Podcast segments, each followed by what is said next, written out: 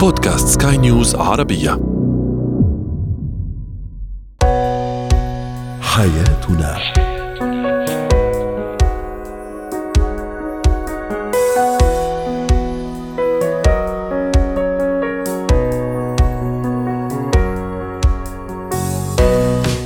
مستمعينا الكرام أهلا بكم معنا إلى حياتنا فضاؤكم اليومي الذي يعنى بشؤون الأسرة وباقي الشؤون الحياتيه الأخرى والذي يمكنكم الاستماع إليه عبر منصة Sky News Arabia dot com slash podcast وباقي منصات سكاي نيوز عربية الأخرى. شاركونا عبر رقم الواتساب 00971 ثلاثة. معي أنا ابتسام الغكريمي. نتحدث اليوم عن كيفية تعزيز التفاهم والدعم في مراحل الحياة المختلفة بين الشريكين، كيف نعيد تأهيل الطفل معرفيا إذا كانت نتائجه المدرسية ليست جيدة، وعن مهارة إدارة الصدمات في الحياة الاجتماعية والمهنية. هو وهي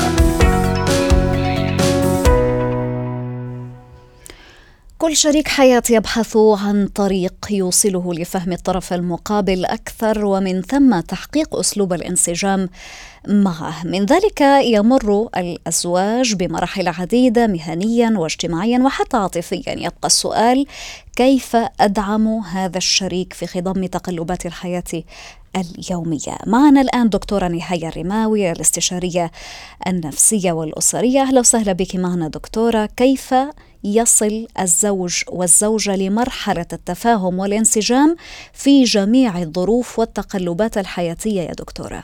مساء الخير مساء, مساء الخير على جميع المستمعين. آه طبعا فكرة الزواج بحد ذاته اللي هو لتحقيق السكينة في الحياة نشعر بالراحة. والانسجام من أهم الأركان اللي بتساعد الزوجين على الشعور بهذه الراحة بهذه السكينة لما يكونوا منسجمين مع بعض. شو يعني منسجمين يعني بيكون لهم نفس النظرة في التعامل في المواقف نفس النظرة تقريبا في حل المشكلات اللي ممكن تواجههم. وهاي ال ال هذا الانسجام ينعكس نتيجة طريقة التفكير. فإذا كانت طريقة التفكير لدى الزوجين متقاربة أو آه تسير بنفس الرتم فهي تؤدي بالتالي إلى نتائج قد تكون متوافقة. ففكرة إنه الانسجام بتكون على المستوى العاطفي على المستوى السلوكي على المستوى الاجتماعي والفكري والجنسي فإذا حققنا هذا الانسجام في هذه الأمور فيكون الزواج ناجح. كيف إحنا زي ما ذكرتي بالبداية ابتسام إنه نحقق هذا الانسجام. أكيد بده يكون مع العشرة مع التعامل إنه نفهم بعض إنه أنا أفهم ذاتي وأفهم شريكي وبالتالي آه بعرف أدير يعني فكرة الذكاء في التعامل مع الطرف الآخر حتى أحقق له آه السعادة نتيجة الانسجام. وبالتالي أنا أكون شخص مرتاح. دكتورة نهاية إذا لم تتوفر هذه الشروط مثلا حضرتك تحدثت منذ قليل تفضلت بالحديث عن الشروط الفكرية الانسجام الفكري آه، التشاركية في الثقافات أو الثقافة الواحدة بين الشريكين إذا كان كل شخص منهم من ثقافة إذا كان في بينهم اختلاف فكري كبير إذا آه، وحصل الزواج ما الحل هنا؟ آه، طبعا لما نحس إنه الأهداف آه، اللي بين الزوجين هي لا تنسجم مع يعني مع بعضها يعني كل طرف له هدف معين مختلف. له طريقة في التفكير يختلف بها عن الطرف الآخر. ما هو الأهم يعني ممكن نختلف بالعمر ممكن نختلف مثلا بالشهادة العلمية اجتماعيا الناحية الاقتصادية. هذا كله يمكن إنه نتجاوزه في الزواج إلا طريقة الاختلاف بالتفكير. رح تضلها تعمل مشكلات رح تضلها تعمل تنافر رح تضلها تعمل عدم انسجام. فالأساس هو إنه إحنا ننسجم في طريقة التفكير. يعني مش شرط نكون بنشبه بعض 100% لكن إنه إحنا في عندنا طريقة تفكير مشتركة وبالتالي تؤدي إلى النتائج. لكن إذا كان عندي طريقة تفكير مختلفة وأنا تقبلت الاختلاف وعرفت أتعامل معه وهذه تحتاج إلى جهد ووعي كبير حتى إنه إحنا ننجح علاقة طريقة التفكير فيها مختلف كليا، لكن إذا كان اختلاف في أشياء بسيطة لا ضير للاختلاف لأنه بالعكس بعطي نوع من المتعة في الحياة إنه لما نختلف ولما نتفاهم، لكن طريقة التعامل مع هذا الاختلاف هي التي تؤثر على طبيعة الحياة الزوجية، لذلك الانسجام لما بدنا نيجي نحكي إنه على الأقل بفكر بنفس الطريقة اللي بفكر فيها والشباب والصبايا. هلأ بهذا العصر هم واعيين يعني حتى لما بيجوا عندنا أو بيراجعونا بال... للاستشارات بيكون الهدف إنه بتشبهني بالتفكير بحس إنه ميولها زي ميولي بحس إنه طريقة التعامل سلوكيا فكريا آه، أهدافها في الحياة طموحة. فإحنا من يعني مشبه بعض في انه إحنا ممكن يكون في بيننا انسجام فصار عند الطرفين آه وعي بإنه شو طبيعة الشخص اللي بتناسب مع شخصيتي حتى أحقق الانسجام وبالتالي السكينة والراحة في العلاقة الزوجية، لكن إذا صار الزواج وما حسينا بالانسجام بدنا نشتغل على العلاقة.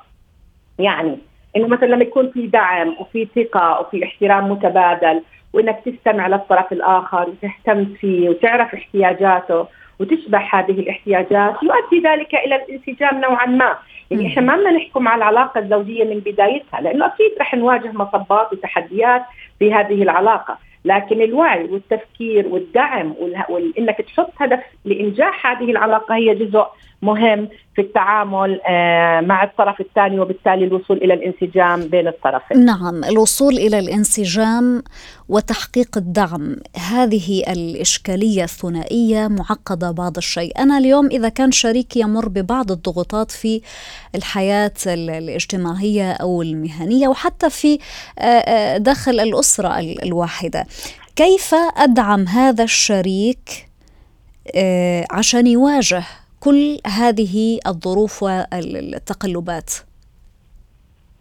آه، طبعا الدعم يعني يظهر من خلال استراتيجيات وطرق تفاعل مشتركة بين الطرفين. إذا بدك تدعم أي شخص أول شيء بدك تستمع له، يعني لازم تسمعه. لازم تشوف هو إيش بحب، إيش هو آه بحتاج، يعني الاستماع تهتم إنه ما تتخذ فيه أو تمل منه أو تحس حالك إنك زهقان، الاستماع يدل على النقطة الثانية المهمة في عمليات الدعم اللي هي الاستماع الاستماع والتفهم. والتفهم لأنه المرأة طبيعتها تعشق الاهتمام والرجل يعشق التقدير والاثنين بصب بموضوع الاهتمام يعني أنت لما تهتم بشخص بتقدره فالرجل يحصل على الحاجة التي يحتاجها طبيعيا وبيولوجيا والمرأة أيضا تحتاج إلى الاهتمام وهذا يشبهها عاطفيا وبيولوجيا أيضا. لأنه لما تشبع عاطفيا نلاحظ إنه حتى طبيعة التفاعل الجسدي حتى في العلاقة الجنسية يؤدي ذلك إلى الانسجام لأنه هو يهتم فيه يقدرني يهتم بمشاعري باهتماماتي من الطرفين. وبالتالي نلاحظ أن الانسجام بين الزوجين يحتاج إلى استماع واهتمام وأيضا عاطفه يعني أنت بدون ما تتعامل بموضوع إنه أنا أهتم بمشاعر الطرف الآخر إنه أعبر له عن مشاعري أسمعه زي ما حكينا. ما بيكون في انسجام لأنه إذا أنت ما بتسمعه كيف بدك تنسجم معه؟ آه إنك ترفع ثقة الطرف الثاني بنفسه يعني تكون داعم. يعني آه يعني بحت... يعني كثير مهم إنك تحسس الطرف الثاني بقيمته والقيمة هي أساس في رفع الثقة بالنفس عند كل آه يعني عند سواء الذكر أو الأنثى. فلما يحس إنه الشريك عم بيآمن فيه عم بيرفع ثقته بنفسه أكيد بيشعر بالدعم وبالتالي يؤدي ذلك إلى الانسجام والحب وتقوية الرابطة الأساسية. والاحتواء مهم جدا في العلاقة العص... في العلاقة بين الزوجين. بدك تحتوي الطرف الآخر. حتى لو كان في خلل مثلا زي ما حكينا بمشكلة معينة أو اختلفنا أو مثلا صار شيء غير مريح. نحكي بالطرف الثاني وما نحكم عليه بطريقة ما نشعر فيها في الدعم. لأنه بالآخر حتى لو اختلفنا حتى لو صار مشكلة الهدف إنه نحل المشكلة وليس إنه نثبت مين هو المخطئ أو مين هو اللي كان السبب. نعم. دعم يعني إنه ننظر إلى النتائج وليس إلى الأسباب فقط. يعني الاحتواء الانسجام الدعم آه، عناصر وأسس الحياة الزوجية. شكرا جزيلا لك دكتورة نهاية رماوي الاستشارية النفسية والأسرية ويعطيك ألف عافية. زينة الحياة.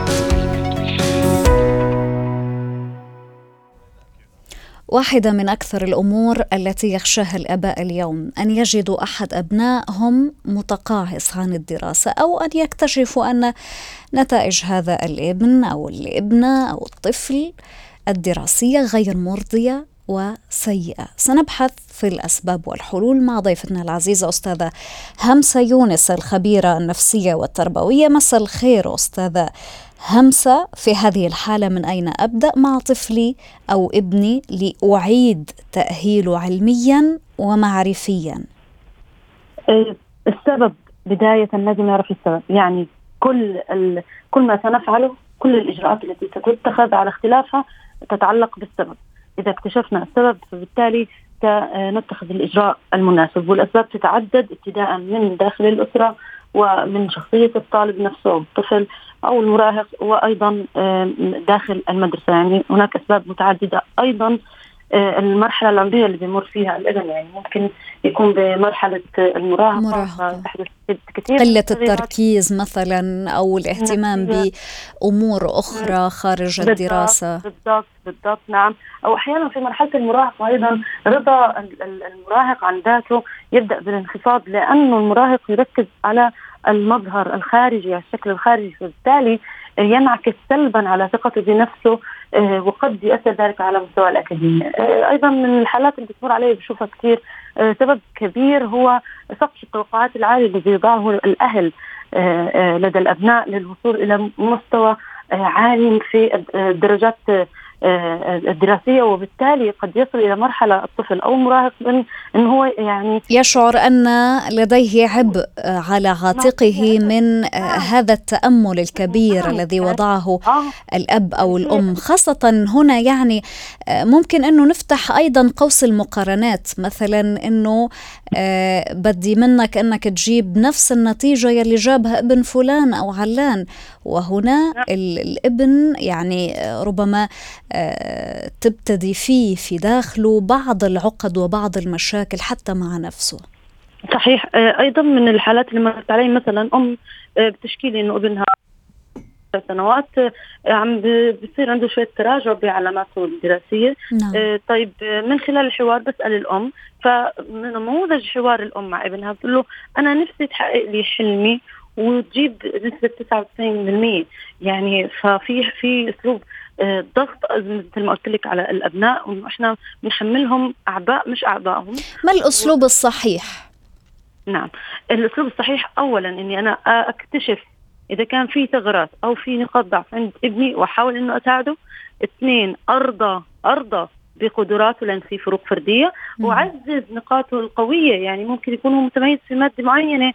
أعززها و... و... حتى نقاط الضعف اليوم إذا ابني مثلا يعني مستواه ربما آه، ضعيف في مادة معينة في الفيزياء أو الكيمياء أو الرياضيات يعني أسعى إني أملي هذه أو هذا الجاب الموجود. ضمن قدراته مش مش ضمن توقعاتي أنا. أكيد. ضمن قدراته هو. نعم. يعني مش لازم يكون في كل المواد بيرفكت أكيد. هو يمكن في مواد هو يعني مش قادر هذا آخر ما يستطيع أن يصل فيه آه إليه. وأيضا ممكن إحنا كمان البيئة المدرسية مهم جدا إذا كان آه طفلنا عنده نقاط معينة آه في شخصيته لازم نلفت نظر المعلمين لها و يعني نكون على تواصل معهم وننبههم. مثل ماذا مثلا؟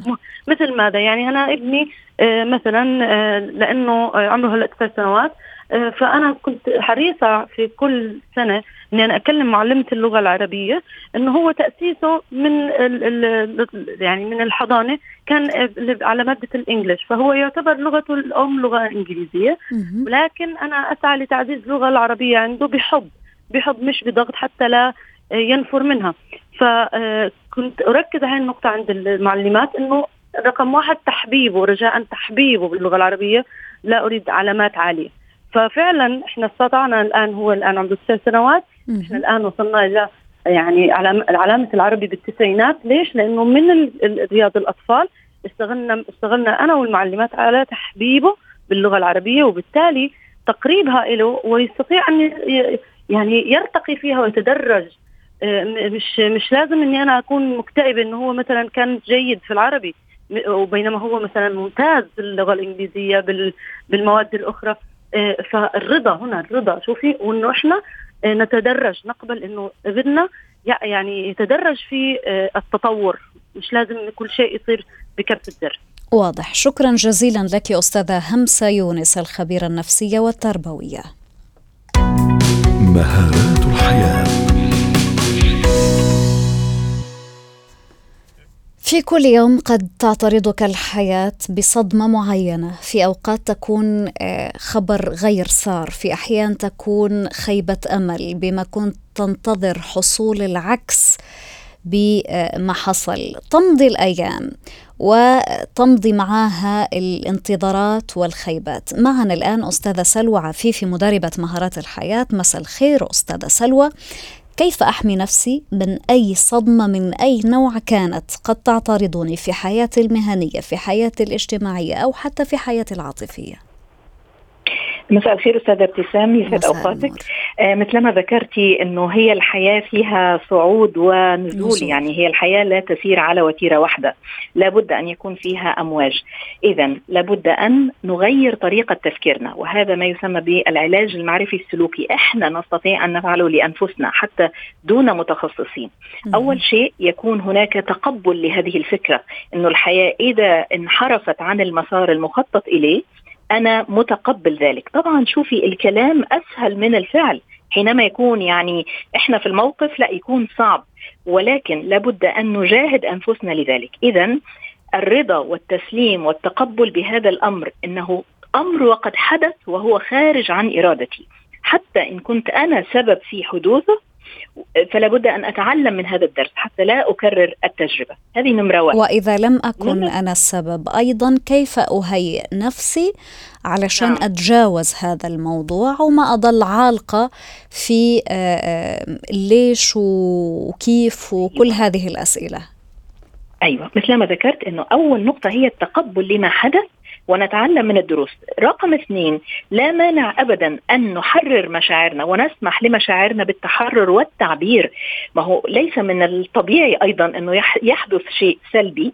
وأنا أضحك. لا لابد أن أحزن. ممكن أحزن ممكن أزعل ممكن أحبط ممكن آه، أنزوي على نفسي لفترة معينة. ولكن لا أطيل يعني الشطارة هنا أو يعني المهارة إني أنا أتخلص من ذلك بسرعة آه، بأي طريقة قد يكون بالبكاء قد يكون آه، بأي طريقة أخرى ترفع عني أو تخفف عني آه، قد أستعين بصديق أو قد أستعين بمتخصص. يعني أطلب العون هذه أيضا من الأشياء الهامة. ومع ذلك لابد أن أقتنع إنه هذا الشخص الذي سيعينني هو ليس مسؤول عن حل الأزمة أو انه هو يحل لي مشكلتي أو إن أنا أطلع من الأزمة لا أنا اللي مسؤول هو فقط سيأخذ بيدي ولا أعتمد عليه اعتمادا كليا لأنه إن لم يكون موجود هذا الشخص سأظل أنا غارقة فيما أنا فيه إذا أنا لدي الحل وأنا اللي أعرف نفسي جيدا.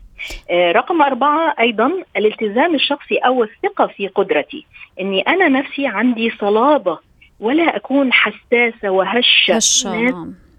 نعم في ناس يكون لديهم هشاشة نفسية وضعف نفسي. آه، من أقل كلمة كل شيء يأخذوه بمحمل شخصي كل حدث يرفضونه. إذا لابد أن يكون لدي هذه الصلابة وأنه بالعكس يكون لدي قناعة أنه في كل محنة منحة. وأنه يعني أكيد في حكمة من ما يحدث وهذه دروس مستفادة. آه، أيضا إيه. جميل هذا الكلام يعني أستاذة سلوى. إيه عموما إيه شوفي لازال الحياة فيها الكثير والكثير. إذا لابد أن نتعلم من أخطاء الماضي حتى لا نكررها. هنا فعلا المهارة ألا نكرر ما وقعنا فيه من قبل وألا نجلد أنفسنا أو نؤذي أنفسنا. ورجاء يعني كلمة مهمة جدا نعم. الابتعاد عن أسهل الطرق وهي مثلا الاستعانة بالأدوية. لا أنا لست مريضة عقليا يعني لابد يعني من يتخذ آه، العلاج مثلا الحبوب أو ما غيره أو غيرها أو ما شابه لا هذا يكون بتشخيص إنه أنا لدي خلل معين مثلا عقلي تشخيص من الدكتور أو من الطبيب المختص طبعاً لذلك طبعاً لكن هناك نعم. مثلا بعض الأنشطة اللي ممكن انه الواحد يقوم بها أكيد. أو يستعيد بها بالضبط. قد آه، أكيد. تخرجوا من الحالة أو الوضع يلي هو فيه. هناك أيضا بعض الحيل أو الأساليب اللي ممكن أن نلتجأ لها علشان نوصل لمرحلة الصلابة النفسية اللي حضرتك تفضلتي بالحديث عنها. أكيد. يعني يمكننا مثلا ممارسة الرياضة اليوغا التأمل ممارسة هواية مفضلة السفر التفكير الإيجابي الجلوس مع ناس مثلا نحبهم آه، إذا استطعت أن أخذ إجازة مثلا أو عطلة معينة أغير نمط حياتي فهنا أنا أعالج نفسي نفسيا وجسديا فالصحة النفسية مهمة جدا. الوقت اللي هو بنسميه me time الوقت الوقت الذي أنا أجلسه مع نفسي هذا مهم الوقت المخصص لي. نعم الوقت المخصص لي الوقت اللي له جودة معينة. آه، كيف أحدث نفسي؟ حديث النفس شيء مهم جدا. حتى آه، يعني ليس أن أذهب إلى السوق وأكافئ نفسي بهدية لا. أكافئ نفسي بالكلام الجيد. وليس معنى أني فقدت شيء مادي يعني أنا فقدت قيمتي الذاتية. بالعكس لابد أن يكون هناك لدينا تقدير للذات وتقدير لقيمتنا الذاتية والنفسية. وهذا ما سيقوينا على مقابلة أو مواجهة ظروف الحياة التي لا نستطيع أن نتحكم فيها. فلا بد أن نقوي أنفسنا من الداخل حتى نستطيع أن نواجه العالم الخارجي أو المؤثرات والتحديات الخارجية. يعني اليوم حتى إذا لم أجد التقدير في الخارج نعم. أقدر أنا نفسي في الداخل وشوي شوي ممكن أني أوصل لهدفي. نعم هو عموما التقدير من القيم الهامة جدا. يعني أكيد كلنا بنحب كلمة شكر آه، أحسنتي الأداء كذا. بس إن لم أجد ذلك مثلا أو أستقبل ذلك. أقدر نفسي. أقدر نفسي لأني أنا عملت اللي علي. أنا م. عملت آه، أديت واجبي عملت عملي عملت الهوم الخاص بي يعني أو عملت السعي المطلوب مني ولم أقصر أو ربما قصرت فيحتاج مني أنا بذل المزيد من الجهد. اذا لابد أن أنظر إلى نفسي أنا في البداية أكثر مما ألوم الآخرين، يعني أسهل شيء للإنسان الضعيف هو إلقاء كل الظروف أو يعني إلقاء كل اللوم على الظروف الخارجية وهي ما نسميها بالشماعة. يعني عارفة اللي هو بنعلق أخطائنا على الآخرين أو على آه، الظروف وما شابه. صحيح هناك أمور خارجه عن إرادتنا ولكن رد الفعل تجاه هذه الأمور هو الأهم بكثير جدا. وهو يمكن في نظرية لستيفن كوفي يقول إنه 90% على ما نحن عليه اليوم من أوضاع نفسية أو غيره آه، يعني يعتمد على ردة فعلنا. 10% فقط يعتمد على ما يحدث إلينا من العالم الخارجي. وأيضا هناك ثلاث دوائر في حياتنا. الدائرة الأولى هي دائرة التحكم. أنا أتحكم فيما آه، محيط يعني في المحيط. أنا أتحكم في المحيط وأنا أتحكم في نعم. حياتي أنا وأنا أيضا أقدر ذاتي. شكرا جزيلا لك يا أستاذة سلوى عفيفي مدربة مهارات الحياة ويعطيك ألف عافية. حياتنا. وصلنا معكم إلى ختام هذه الحلقة من برنامج حياتنا. شكرا لكم على طيب الإصغاء.